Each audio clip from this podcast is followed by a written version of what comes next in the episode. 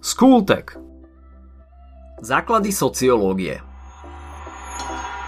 Čo je to sociológia, čím sa zaoberá a aké sú jej metódy? Dá sa spoločnosť vôbec skúmať a ak áno, aký to má zmysel? Sociológia pochádza zo slova latinského pôvodu societas, čo znamená spoločnosť, čiže je to veda o spoločnosti. Je to teoreticko-empirická veda, čiže teoretické poznatky sa dajú overiť v praxi. Jej úlohou je študovať rôzne javy či vzťahy a riešiť existujúce spoločenské problémy a skúmať, na akých princípoch daná spoločnosť funguje. Termín sociológia po prvýkrát použil francúzsky filozof Auguste Comte – v roku 1838, vďaka čomu je označovaný za otca sociológie. A to i napriek tomu, že počiatky sociológie siahajú ešte do čias Platóna.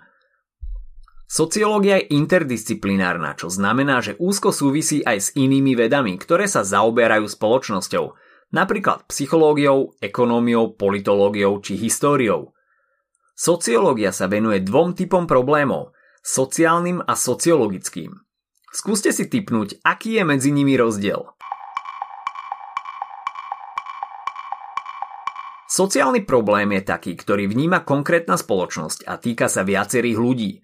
Vzniká vtedy, keď v spoločnosti niečo nefunguje a treba to riešiť. Sociologický problém súvisí už so samotnou vedeckou disciplínou. Rieši napríklad otázky typu prečo funguje táto spoločnosť týmto konkrétnym spôsobom a čo toto fungovanie ovplyvňuje.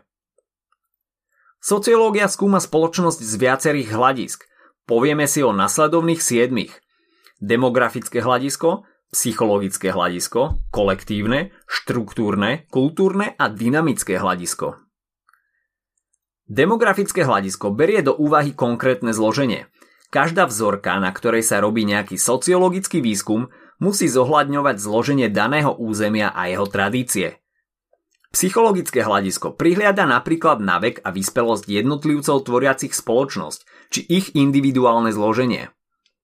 Kolektívne hľadisko berie do úvahy skutočnosť, že jednotlivci bývajú ovplyvnení kolektívom a aj niektoré problémy riešia v rámci určitej spoločnosti. Pri výskume zo štruktúrneho hľadiska nahliadame na spoločnosť ako na zložitý, vnútorne členený útvar. Uvedomujeme si, že nie je možné vyvodiť záver len z jednej skupiny ľudí, pretože spoločnosť je tvorená viacerými skupinami a mnohými inštitúciami, ktoré sa spoločne podielajú na udržiavaní rovnováhy. Čo sa týka kultúrneho hľadiska, treba zohľadňovať kultúru určitej spoločnosti a to, ako sa odráža na hodnotovom systéme a jej fungovaní. Dynamické hľadisko zase prihliada na to, že nejaká spoločnosť nie je nemenná a neustále dochádza k zmenám a vývoju.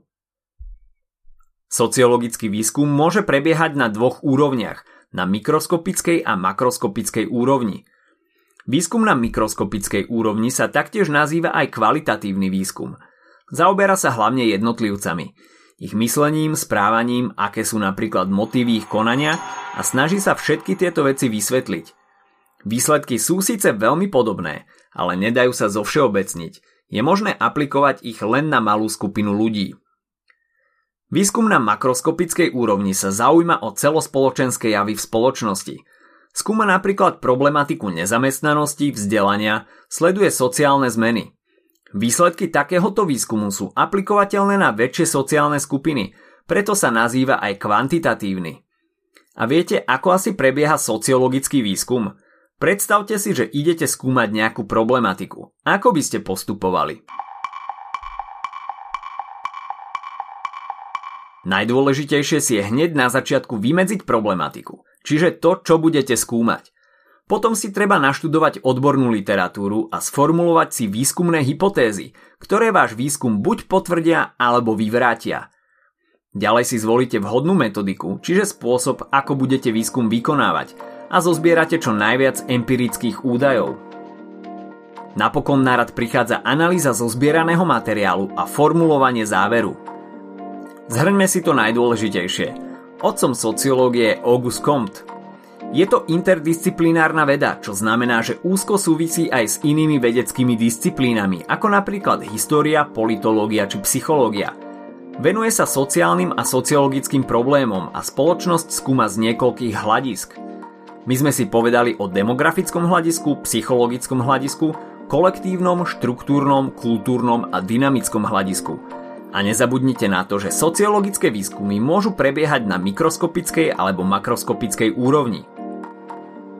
Ak sa ti dnešný podcast páčil, nezabudni si vypočuť aj ďalšie epizódy z Kultegu alebo našej série Hashtag čitateľský denník, v ktorej sme spracovali dve desiatky diel, ktoré by si mal poznať.